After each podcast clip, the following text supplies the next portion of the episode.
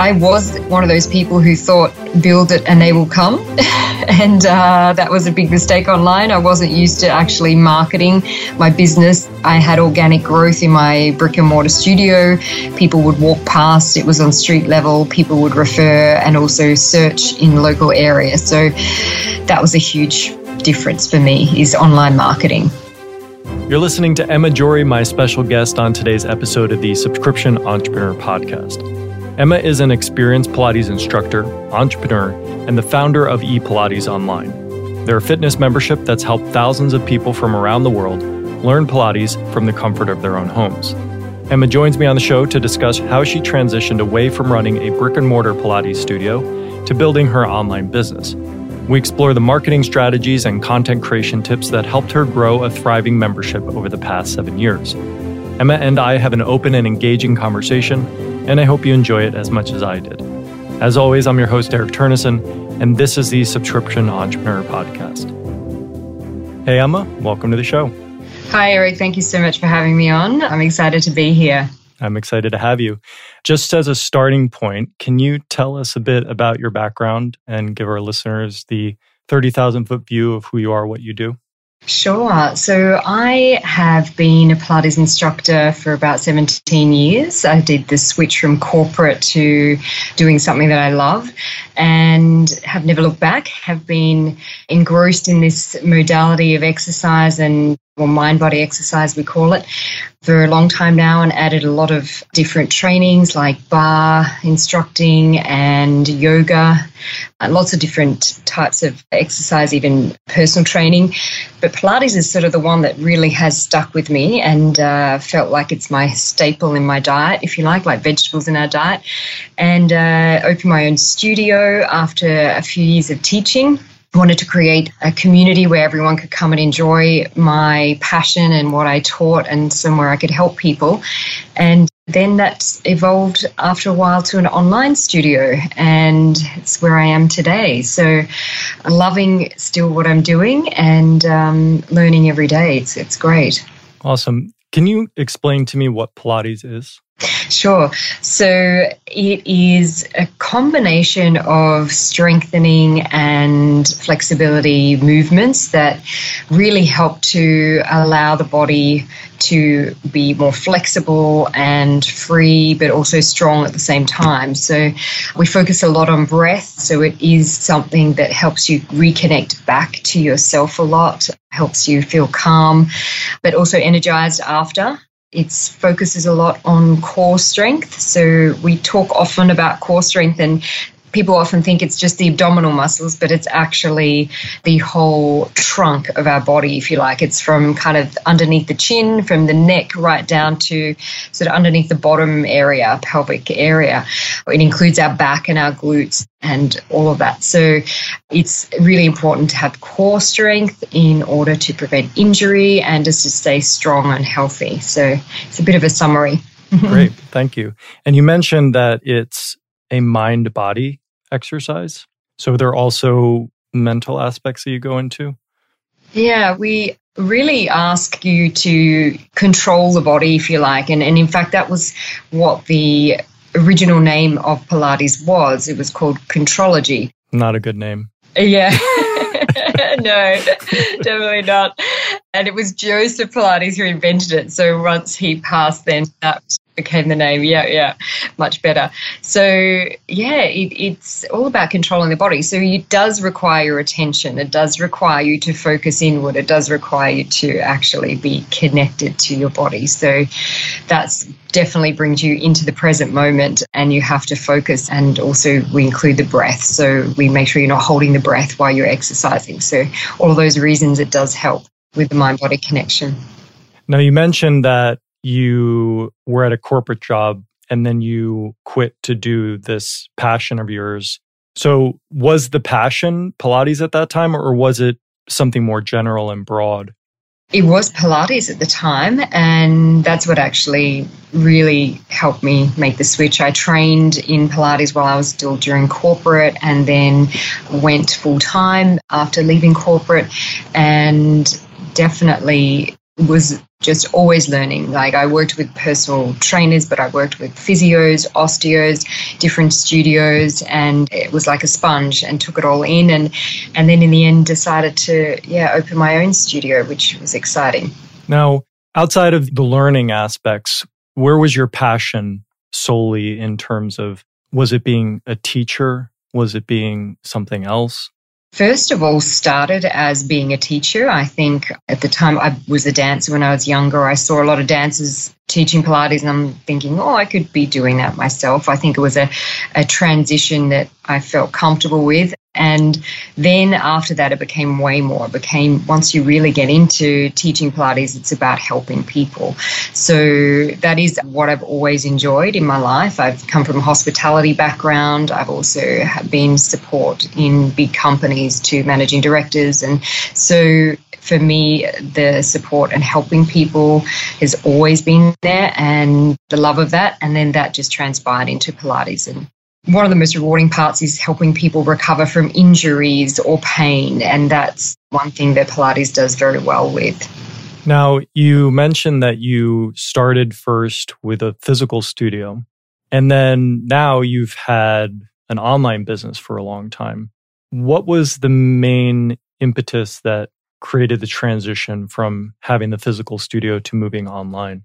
Yeah, I actually, I had my physical studio for about seven years, seven and a half years. And I did go through a couple of phases of burnout. So I was, as I said, very happy and very keen on helping people. And I took that to a different level where I wasn't helping myself as much. So I looked after staff of about 20 in my business and clients before myself. Even though I was in the health industry, I took my workaholic tendencies with me and uh, burnt out a couple of times. So for me, I went through a phase of knowing that I had to peel back at some point, which I did do because my partner at the time, we're now married, he moved overseas and eventually I followed him. I sold my business and left Australia to now be in Malaysia. But during that transition, I traveled a lot. So I had to set up systems and processes to allow the business to still operate when I was away. So that was a good way to remove myself and also take a step back when I finally sold my business and moved to Malaysia, I realized I needed to do something different. Not only did I not know how long we would be living in Malaysia, but so whether I could set up another brick and mortar studio, but I also knew I didn't want to go down burnout phase again. So online was a very interesting option for me at the time. There wasn't as many, obviously, as there are now. That was six, seven years ago. And the transition was a, a little challenging at first, but has definitely been worthwhile, worthwhile, the journey. So if you would kind of compare the two, like what are some things that maybe you miss about physical versus online, and what are some things that you prefer about online versus physical? Yeah, I do have a little bit of a mix. I still teach some face to face, and nothing really compares to being able to connect face to face with people. I think that is the ultimate in, in terms of obviously human connection relationship, but definitely online has an amazing ability to help so many more people and that was also part of my goal is how can i reach more people because when i wanted to get back into teaching again when i was living in malaysia i realized I can only help so many people. And that was a huge part of it. So I'm helping people from America, from UK, Asia, Australia, and that's priceless, really, to know that your knowledge and teachings can be shared to so many people and help so many people. Yeah, for sure. I'm just looking this up because a few episodes ago I talked to um, a chef, and, and there were similarities in his story where he was basically working physical kitchens for a long time. He opened up his own things, and then he also moved to an online platform to be able to help a larger group of people. Just getting to this point where you reach a certain level of, for lack of a better word, mastery with your thing that it becomes restrictive to have to do everything in the physical. And it kind of seems like it's a natural evolution for people in all different kinds of businesses to make that transition. I agree. And actually, I listened to that podcast and I loved it. And I resonated a lot with that. So thanks for sharing that story. And I did want to reach out to, I can't remember the man's name now, but Jamie to Raff- reach out to. Jamie Raftery. Yeah. And I was just trying to look up where, because I know he's somewhere exotic too. And I was like, is it Malaysia? Thailand, I think Thailand. it's Thailand. Okay. Mm, we're neighbors, yes. Okay. yeah, and I agree. I almost think it's unfair if we don't go to the online space to help more people because I, and this is a decision I had to make as well when I moved to Malaysia. Do I start something new? Do I leave Pilates? Because how do I return back? And not be burnt out, yet I still have this desire to help a lot of people. For me to say no to a client is really difficult. And that's why I burnt out in the first place. I want to help. So I've got 17 years of knowledge that would go to waste if I don't. So for me, that was, yeah, that was part of the driver for sure. How can I share that and not, for people not to miss out on that information? And I think it's important too, as entrepreneurs, like we have to stick with our growth edge too. And um, sometimes burnout can be a symptom of we've lost some sort of alignment in terms of our true passion, maybe, but I, I think it, it's oversimplification. For me, like passion is not a static thing. It's an alignment. It's a tuning in to guidance and resonance. And especially when we're on journeys that are decades long, it can be easy to get into a place where maybe X years ago it was the new passion thing. It was the place for us. But then I struggle with this all the time. Like this calcification happens over time. Like it becomes habitual. And then a lack of consciousness can come in, a lack of awareness and not tuning in. It just becomes, oh, this is just what I do. And then one day you're like, wait, where's the thing? Where's the spark? And I think part of that is being willing to listen to our guidance. And I think a lot of times a good indicator that we're following it is that there's some discomfort associated with following it. So I wonder what you think about that, first of all. And then also, what were some of the things that were maybe uncomfortable for you when you started doing the online? Mm, beautifully said. It's it's completely true. And I think there was a time where I, you know, in those moments where I thought I would potentially give up Pilates. And I remember listening to one of my teachers saying that one day, and I thought, how can you even contemplate it? I was new into it, and wow, I just can't envision it. And I completely get her because you really want to feel that passion, that level of passion that you once had or that you know you can have. And yeah, I fully agree with you. And it's interesting because we do take a step back or we pivot slightly, we can reignite that. You know, I took a little bit of time off and then, as you know, went online. And it also does help to get that spark back when you have that more energy and, like you say, more alignment to yourself. So taking the time out for yourself, doing things you love, reconnecting again in other ways, I think can also help keep your spark. I'm also studying again. I think for me in our industry, we have to always continue our studies. We have to be learning new things to teach our clients new things. And so when you can still find new things to add to your tool basket, I think that's one way as teachers can keep that passion. I guess for me going online was it was scary at first. It was one thing to teach a class to 10 to 70 people I've taught at one point in one room, but to actually being exposed to the world, even though not everybody's seeing you. At first, I think you think that they are, but not everyone sees you. you have that view or that thought, but it's a little bit daunting at first. And for me, I had to overcome that imposter syndrome, being seen, I guess. You know, what will your peers think? Are you good enough? I think, you know, a lot of us go through that. But when you keep your goal in mind of helping people. And when you do get feedback eventually that you are helping people, I think it does get a lot easier over time. I was one of those people who thought, build it and they will come. and uh, that was a big mistake online. I wasn't used to actually marketing my business. I had organic growth in my brick and mortar studio. People would walk past, it was on street level. People would refer and also search in local areas. So that was a huge difference for me is online marketing. Okay. So there are two tangents off of that that I'm curious about. The first one is one of the aspects of getting online, especially in something like your space where you're teaching physical exercise of some kind. So just to capture that, like just the logistics around capturing that, there's a learning curve there. Like, okay, setting up the shots and editing and hosting the video.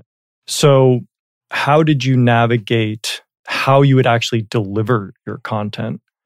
That was daunting at first, and, and I did actually get a videographer to help me. When I first started, there was really limited, I guess, phone videos that were quality, I should say, cameras in phones.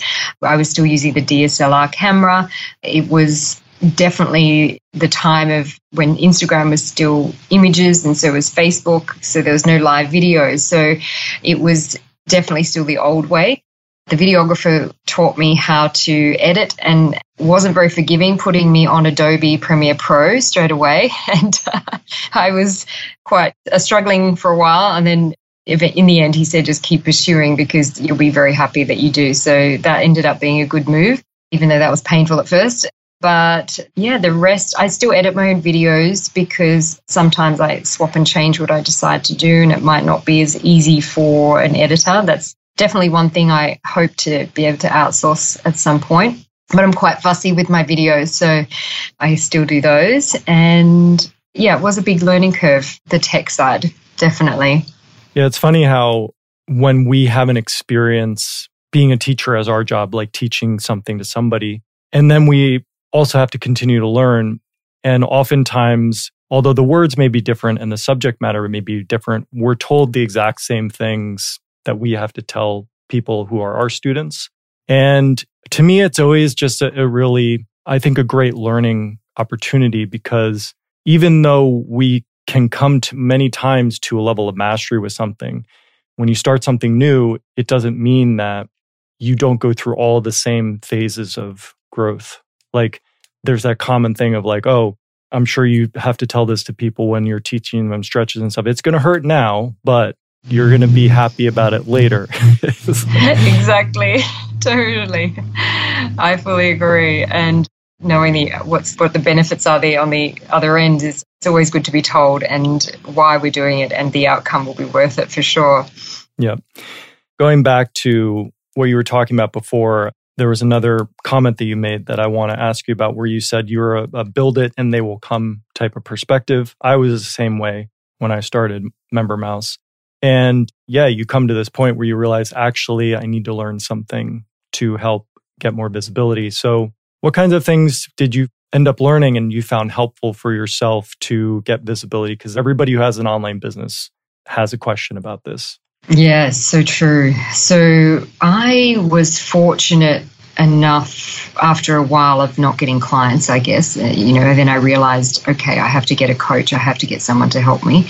I had some really good training in how to launch with a challenge and also how to use Facebook ads. So I did start off by spending $100 on ads, but making back 200 or slowly building up every launch and adding on to that.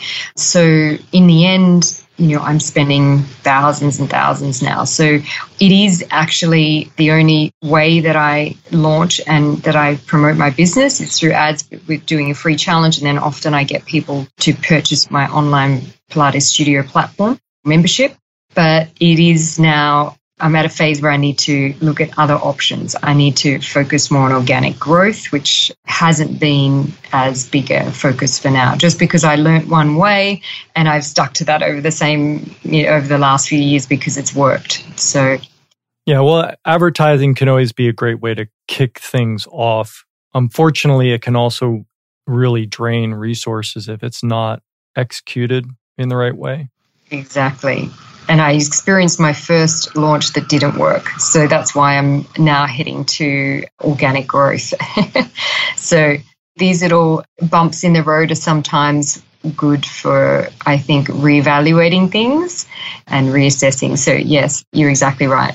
Yeah, it's just like we need to approach it from two angles. I mean, there's stuff that's going to help us in the short term, but then ultimately you want to be building something that's going to help in the long term with minimal effort, which is the organic growth and the foundation of that working is consistent effort over time, like doing things consistently over time. So naturally, it will have more life to it. But of course, it doesn't happen overnight. Exactly. And I'm in a position now, whereas I think before I was just doing more intuitive work. So I would be not really planning ahead as much, not in a position of, I guess, regular blogging. You know, it was just when I thought of a topic or, you know, a topic I wanted to speak on. So now I actually have a structure. I have a plan in place for my members, what's happening for them every month looking forward and ahead. So it's taken me a few years to get to this point, but I finally feel like I am operating in a more structured way.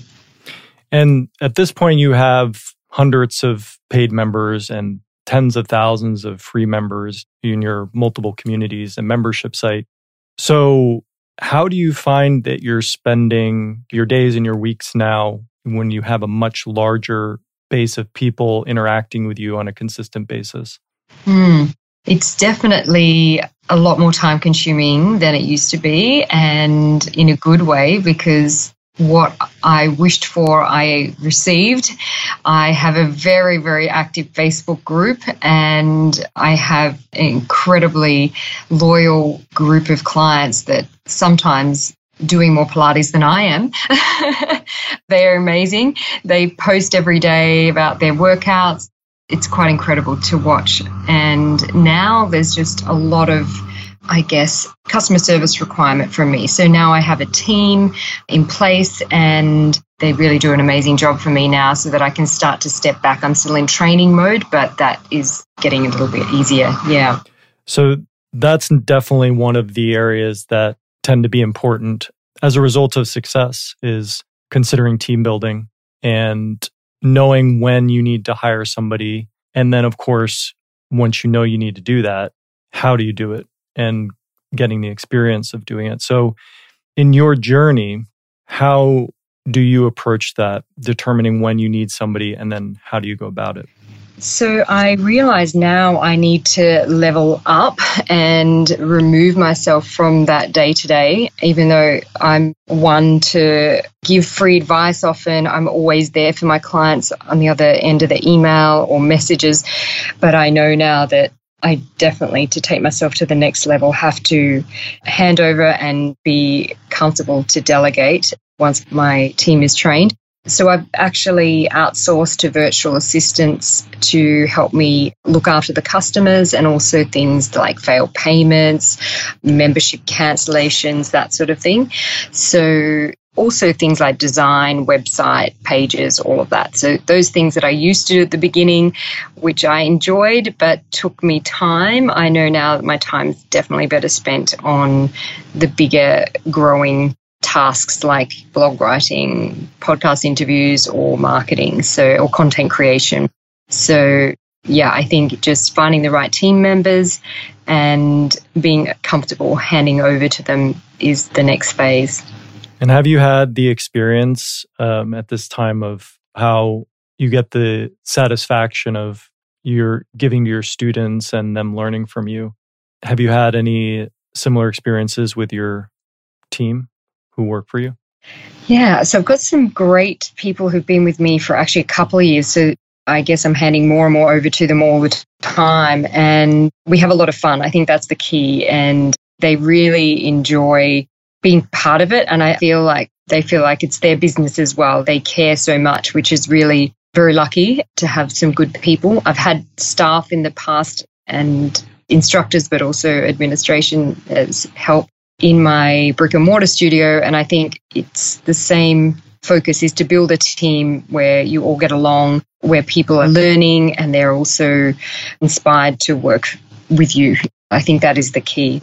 Yeah, and I think it's a sign of like that coming about, I think is a sign and a result of each entrepreneur's personal evolution through their relationship to running a business. It's kind of like, you know, thinking about this mind body connection. It's kind of like if there's something out of balance, right? The decisions that we make sometimes about what we subject ourselves to, say, like what foods we choose to eat or what situations we choose to put ourselves in. Sometimes it can be suspect or it can be confused, or um, at least it's not apparent that it's helping us where we are saying that we want to go. And I think, you know, one of the ways that I know being an entrepreneur has tested me is when we have to, especially invite other people into the business, this interface opportunity of making a decision about somebody like it. There's a lot of nuance to, I think, and maturity in terms of doing it right. And I know when in the beginning, I know one thing that I would do is I would try to rush it. I would just take like the first person, let's say, because I just wanted it to be done.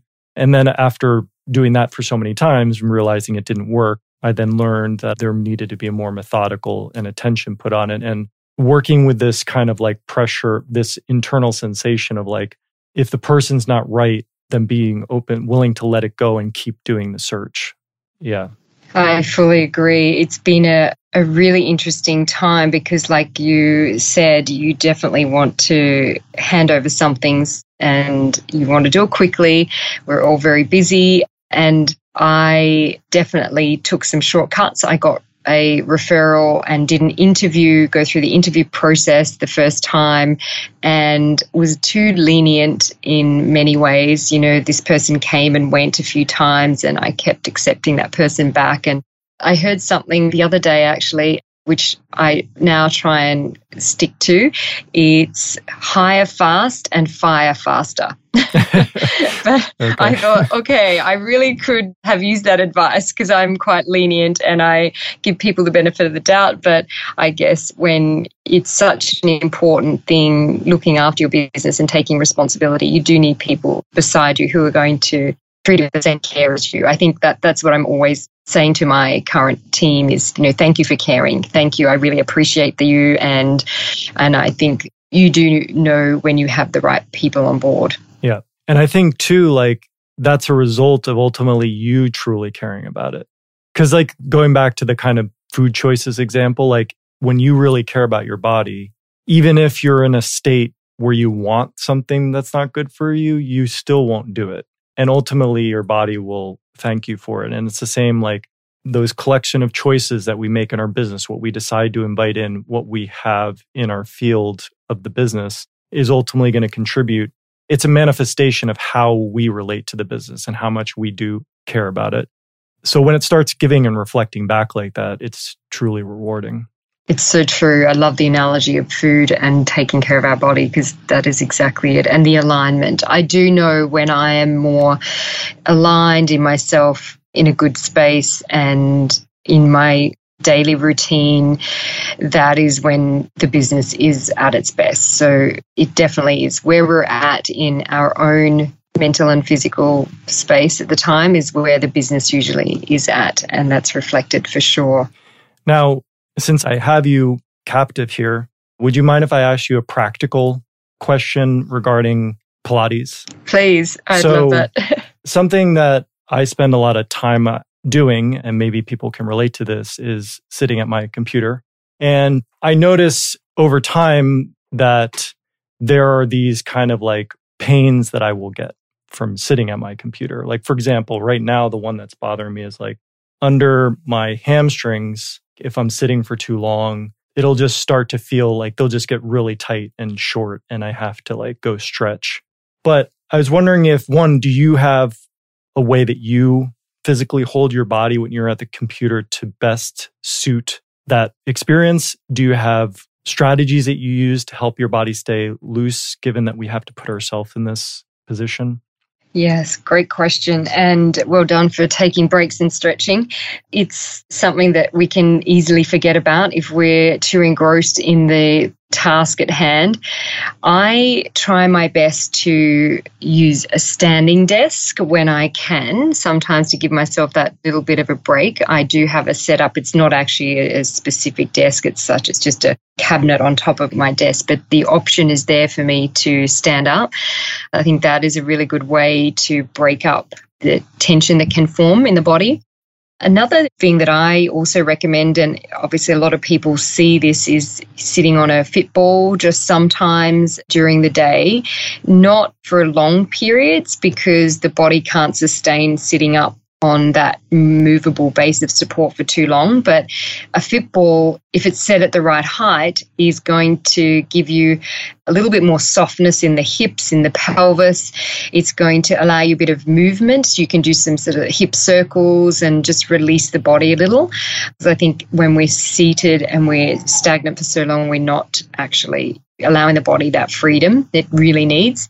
So, there are a couple of tips. And my favorite kind of stretch is a glute stretch, actually. Which ones are the glutes? The bottom muscles. The gluteus maximus. Gluteus, you got it. Gluteus maximus. Yep.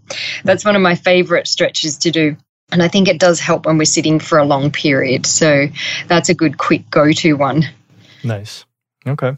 And I would imagine that Pilates in general, as a daily practice, at some point helps to keep the body nimble in general, such that if you do end up having to sit for long periods of time, it's not as much of a problem. Exactly. So we tend to have a little bit better posture if we are practicing Pilates. As I sit up tall, I'm talking to you. We do have a lot better support around our core, our trunk area, so we can withstand holding this position a little bit longer once we are practicing Pilates regularly. So it definitely has less effects on us when we are practicing regularly and we have to sit for long periods. And do you have courses available that go into some of these exercises? Yeah, so my online Pilates studio membership is called the CoreFit Club. And this is actually the same program I launched with back in or six, seven years ago. And it's still going strong. And this program actually helps people of all ages. I have members who are 18 right through to 79. I heard the other day one of my clients didn't even realize. She's incredible. These clients work out regularly doing Pilates, yoga, and barre. So I have a mixture of classes available. But also, I offer tutorials. So I believe that when you actually know why you're doing an exercise or a routine or some kind of workout, that you actually tend to do it more regularly. So I think if you understand the why behind it, you're more likely to continue. So the Core Fit Club is available for people of all ages. Now, is there anything that you think would be helpful to more beginner entrepreneurs, like some advice that you might say to them when you were in a position like that, something that might have been helpful for you to hear? So, starting out, I think, is really important to recognize where you're at and to not rush the journey. I think a lot of people tend to want to be further ahead than where they're actually at. So, being okay to be a beginner is good, especially when it comes to your body because you don't want to get injured. You want to respect your body and give it the time it needs to progress. Pilates is a journey, and like any kind of physical training, you do need to build up to get stronger yeah, I definitely would suggest that. And just to also choose something that you enjoy. I think that's the important thing. There's a lot of different styles of Pilates and yoga out there, and a lot of different teachers, and we all gravitate to something different. So if you do, when you begin, start out, think, oh, this is not for me, don't give up yet because you may find something else or someone else that may resonate more with you. I like how you were answering the question about people starting with Pilates, but I asked you about starting with entrepreneurship, but the answer applies equally in both cases. Ah, okay. and it's also funny because I just pulled up something I wrote to a friend of mine today because about journeys and, and starting on journeys. Because essentially they sent me something where like, I just did this thing and I wanted this to happen and it's not happening. Why isn't it happening? I said, all journeys share similar qualities. There are many examples, but one is one, plant a seed. Two, nurture the seed. Three, the seed grows into a plant. Four, plant bears fruit. Five, harvest the fruit. When we're trying to get the ball rolling on something, it can be natural to get frustrated or impatient. This looks like planting a seed, watering it once, and then expecting fruit the next day. Nothing works this way. If the fruit, the outcome, is not what you want, the question isn't, what am I doing wrong? It's more helpful to reflect honestly where you are in the process of growth. The question about what's the next step is relating to your larger journey. What is the next step for me to take? The answer is usually the most obvious thing. And sometimes, so obvious, we miss it. The mistake can be to try to understand how the next step will lead to the final goal. Point is, the essence is like there's this. I like this kind of like looking at plants and how they grow and, and when they'll give something up to us as, as a mechanism for how we can reflect on where we're at in relation to a process. Because it is true, like most of us want to do step one and then immediately harvest. So true. Absolutely. That was powerful. I love that. I'd love to read that. I find that really inspiring and something to put up on the wall, perhaps, because, you know, we can often forget. Like I mentioned before, I had my first launch that didn't work, and it can be very disheartening. And especially, you know, when it comes to losing money. But, you know, I'm wise enough now to know that that's just a bump in the road. And it's not a bad thing always that you know we have those moments so that we can relearn and go back to the drawing board. But yeah i think it's about the journey isn't it? It's about the process and who we are becoming in that process. And uh, it's not always about collecting the fruit. Right. And i think about being in the process is like you were saying It I think the more mature person who's been through processes and recognize this, it's just about using discernment to interpret what something means in a given moment. Because I find like so many times when I was more youthful in relation to things that I would just be misinterpreting what I was experiencing. I'd be like, oh, that happened. That means this horrible thing. Or that happened. That means this horrible thing. But now I'm just like, no, I try not to focus a lot on understanding anything because it's been my experience. The things that have worked for me were not my plan. So, you know, I just go along with it. That's true. I agree. It's I've, had, I've experienced that before, and yeah, you have to be ready for the unexpected, don't you? And uh, just be very open to different things coming your way and pivoting and uh, surprises always. I agree.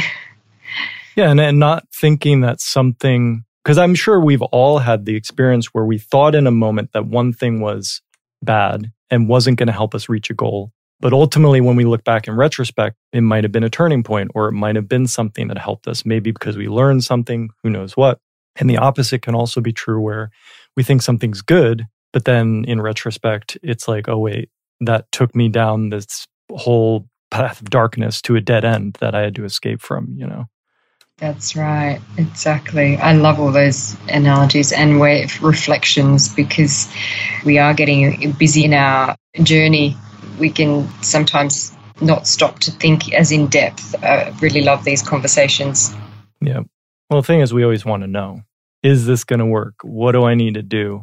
Which are all good questions, but I think it really did a number on me when I was starting my business, like living in that world where I would just be constantly like, when is stuff going to happen? When is stuff going to happen? What do I need to do? What do I need to do? And it just, that kills passion, if anything else. It really does. And comparisonitis is also another one, not looking at somebody else's journey who is further along to ours is another one to be comfortable in the growth in the time that it takes us and yeah, knowing that we all have a different path as well, don't we? I think is also a good one to remember that you know, we all come to the table with different experiences and we have to learn different things. So knowing that I think is also reassuring. It's not a straight line.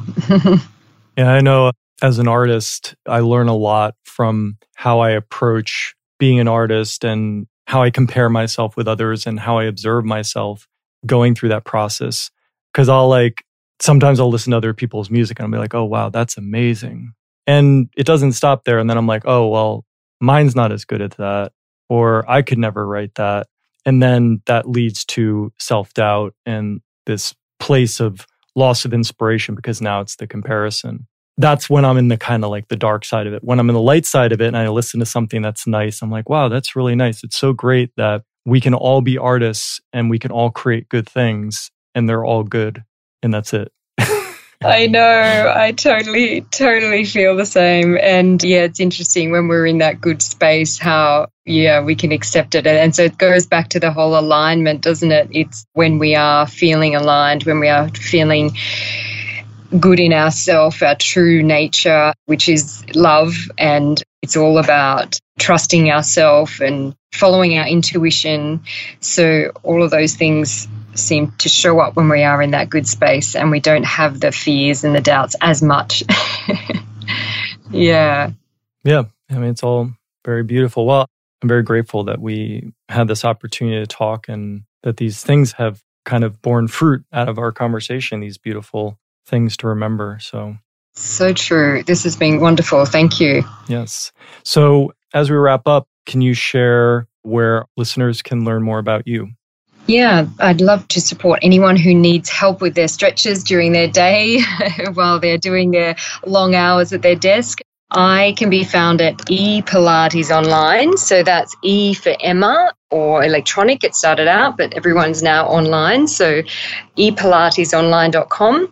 And there can there's a lot of information there. They can try out some free classes, your listeners. There's a free quarantine Pilates pack, which I had available during lockdown, and it's still there. So they can enjoy a free pack of 20 classes anytime they want to sign up to that. It's free for them. And yeah, I'd love to help out anyone who would like to learn more about Pilates. Great. Thank you. And also, when your body feels good, your mind will feel good too, which will help with your business and everything else. That's a nice slogan. I might have to steal that one. Go ahead. You just put an E at the front of it for Eric. Yeah. Great. Well, thank you so much, Emma. I really appreciate you coming by. Thank you for your time. I love chatting. Thanks, Eric. Thank you so much for listening to my entire conversation with Emma. I hope you're feeling inspired and excited about what's possible for your life and business. Many thanks to Emma as well for coming on the show and opening up about the highs and the lows of her entrepreneurial journey. To get the links to all the resources we talked about in this episode, you can head on over to subscriptionentrepreneur.com slash 179. There you'll also find complete show notes and a downloadable transcript of our conversation. And if you've enjoyed this episode and would like to hear more engaging interviews with successful entrepreneurs, experts, and authors, be sure to subscribe to our podcast on iTunes, Spotify, Google Play, or Stitcher. We have a growing library of engaging episodes with many more to come. Thanks so much for being here, and we'll see you next time.